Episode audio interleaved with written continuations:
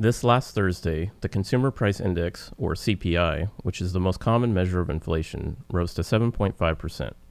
That was much higher than the consensus estimate of 7.2%. Markets had rallied on Wednesday ahead of the CPI release, but they plummeted on Thursday and Friday after the government released the number. Today, we'll talk about the I word, what inflation is, and why it's so big and scary that investors on Wall Street are stampeding to the exit like a herd of bears.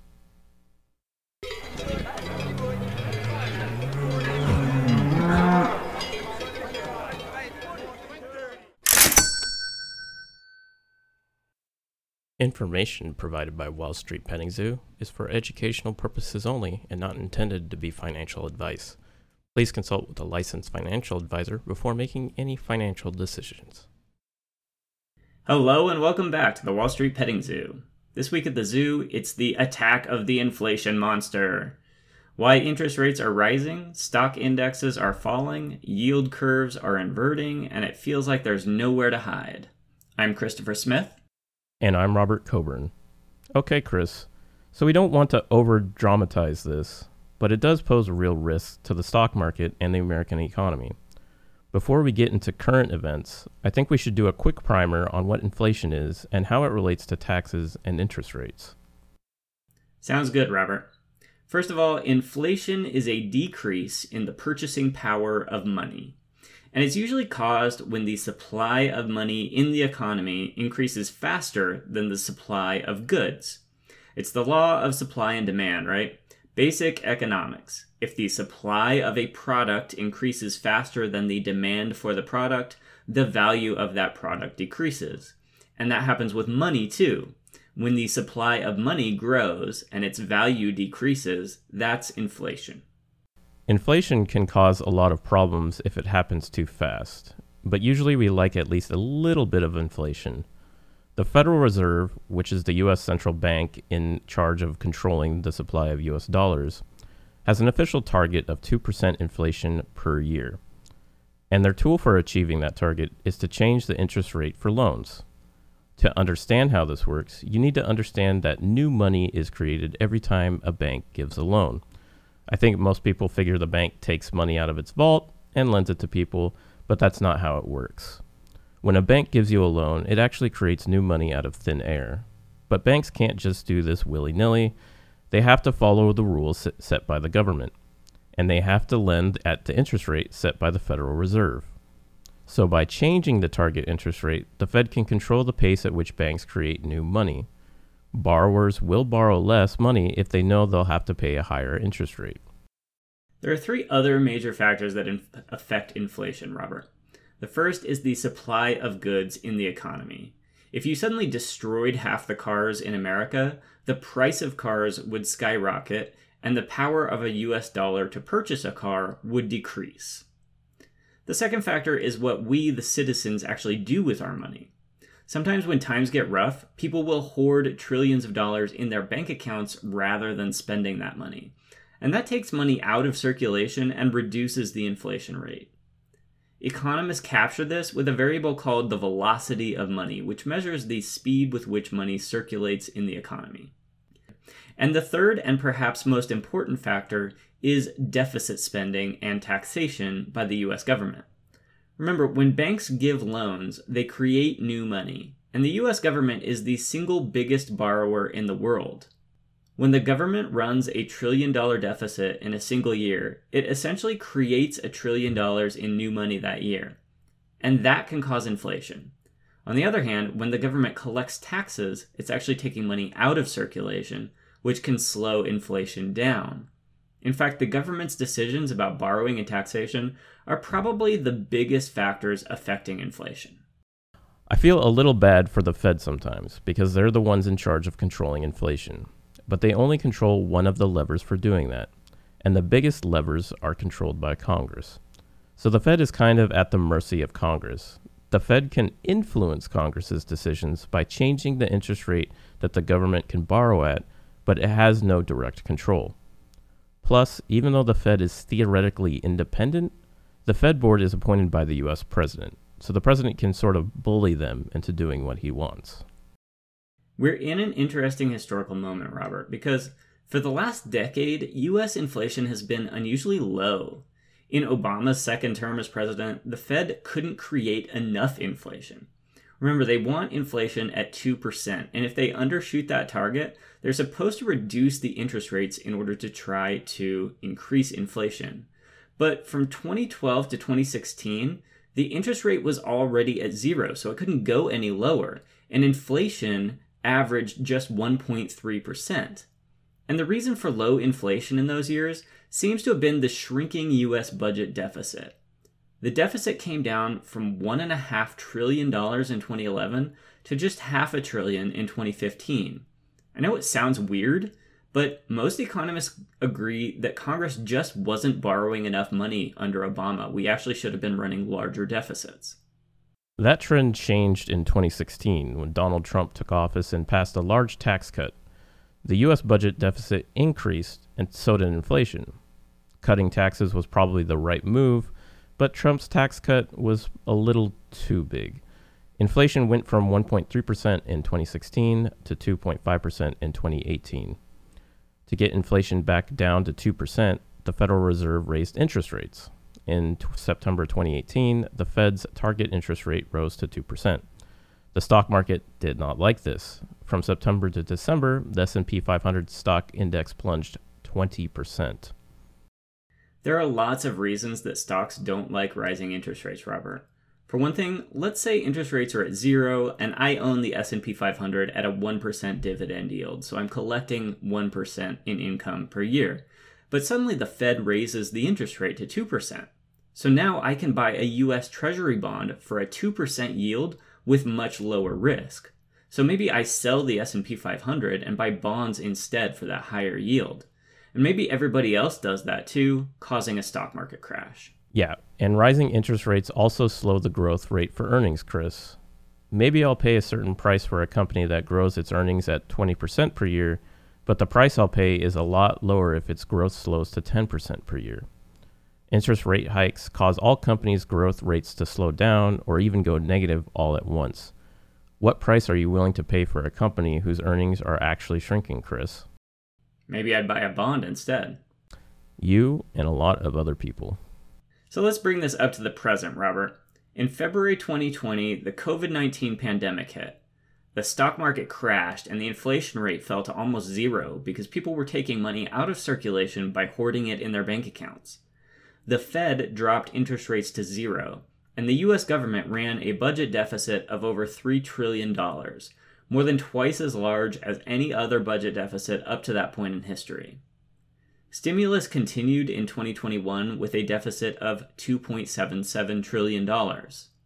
So, this was the largest increase in the supply of US dollars ever, and it happened in just two years. And at the same time that the money supply increased, the supply of goods decreased. Businesses shut down due to the virus, and some of them never reopened again so there was a huge shortage of goods. People stopped coming to work or demanded higher salaries because they were afraid of the virus, so there was also a labor shortage. With more dollars chasing fewer goods, inflation started to rise. The Fed told everybody that inflation would be transitory, that it would go back down as soon as lockdowns eased, people went back to work, and factories and shipping companies caught up with backlogs. But the inflation rate just kept increasing, and in December 2021, the Federal Reserve Chairman Jerome Powell announced that he would stop using the word transitory.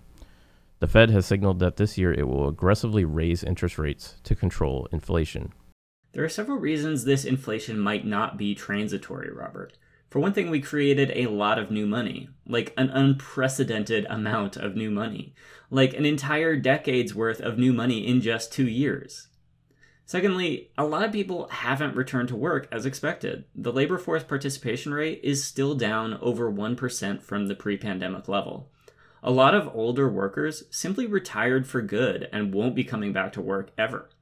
Plus, more people than ever before are missing work because they're out sick. In January, 3.6 million people missed work due to illness, which is about four times the usual number from the last decade. The education and healthcare industries are particularly stressed because they're very demanding industries. They had high burnout rates even before COVID, And now you add on top of that a super high risk of getting COVID. So people are quitting en masse. And since the barriers to entry in teaching and healthcare are really pretty high, there's no one to replace the people who quit. So it kind of seems like the labor shortage isn't going away anytime soon. It seems like supply chain problems aren't going away either. There are shortages of almost every commodity. A lot of economists are saying that this is because we didn't build our supply chains to be resilient in a crisis. To maximize their profit margins, companies only built just enough capacity to meet immediate demand.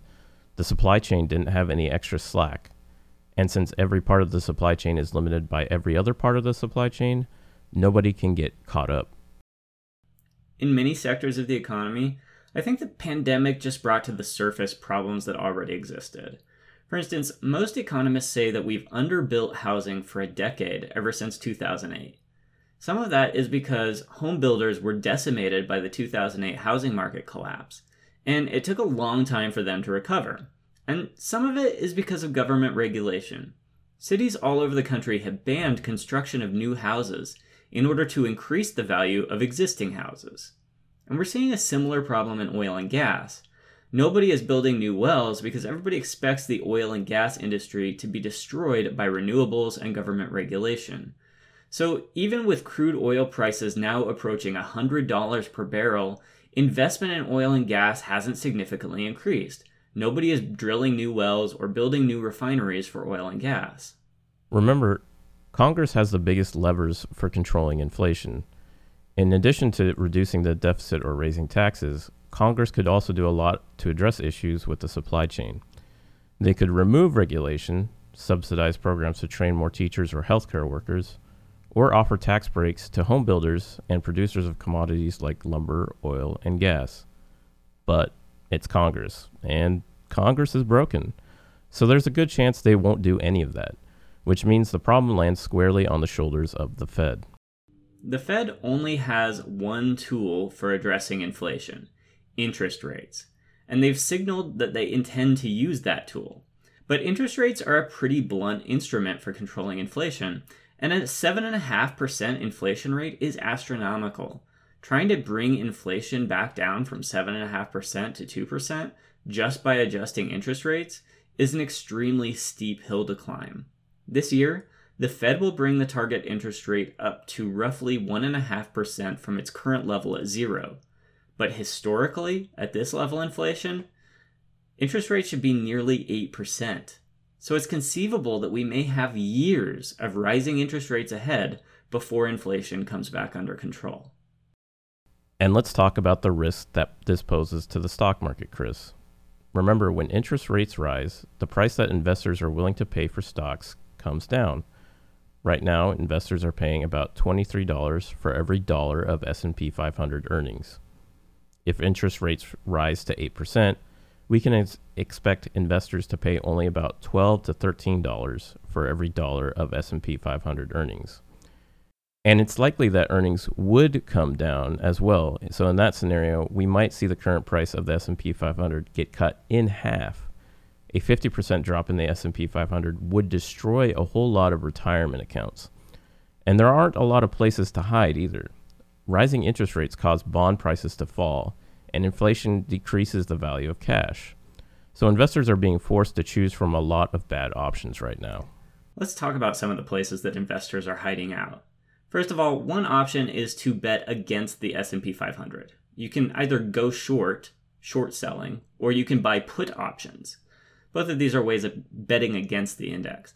The problem with this is that, first of all, the people on the other side of this bet are charging really steep premiums right now because they know that the odds of a stock market sell off are really high.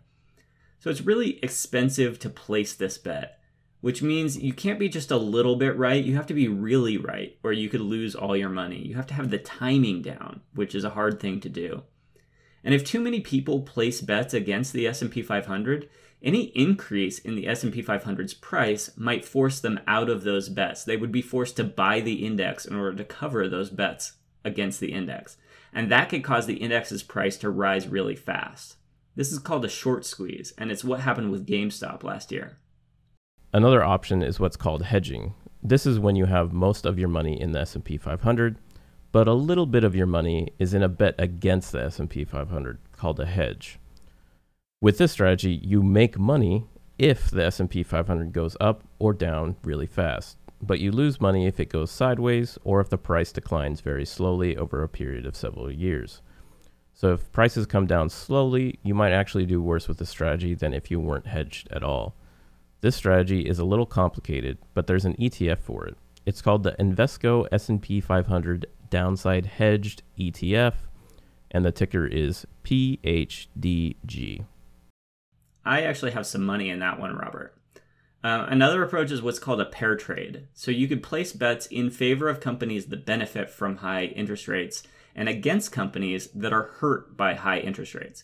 So, for instance, banks usually do well in a high interest rate environment, whereas companies with a lot of debt usually do badly. For banks, interest is profit, while for debt ridden companies, interest is an expense. So, you could buy shares of a bank like Goldman Sachs, and you could hedge with put options on a company like uh, with a lot of debt, like a biotech or a marijuana company. The risk here is that it could be too late to implement this strategy already because a lot of people have already done this, and bank prices have already gone up a lot, and biotech and marijuana prices have already come down a lot. For those who don't like to place bets against the market, I get it. Betting against the market is expensive, and it's usually a losing trade. So, a possible alternative is to buy stocks and ETFs that are already cheap. Whereas the S&P 500 is very expensive compared to historical prices, perhaps even in, in a bit of a bubble, there are other parts of the market that look relatively cheap. For instance, small cap stocks indexes look reasonably valued, and emerging markets like Latin America are at their cheapest price relative to the S&P 500 in over a decade. It stands to reason that there's less room for their prices to go down and that they might even go up if they can attract investors who are selling the S&P 500. Other options include cash and short-term bonds. You'll lose some money due to inflation, but maybe not as much as if you have your money in stocks during a major sell off. And finally, one last option is a hard asset like real estate. With mortgage rates set to go up, now might be a reasonable time to lock in a low rate mortgage and buy a house. The risk there is that as mortgage rates rise, housing prices may come down. It's possible you'd be better off if you waited to buy when rates are high and prices are low and then refinance later when rates come back down. There are no good options, Robert, but there are some options that are less bad than others, and I'm definitely exploring several of those myself. Well, that's our episode for the week. Wall Street Petting Zoo is available on all your major podcast apps, including Stitcher, Spotify, iTunes, and YouTube. If you'd like to support the Wall Street Petting Zoo podcast, please consider giving us a five star review on your favorite podcasting app. Thanks for listening. See ya.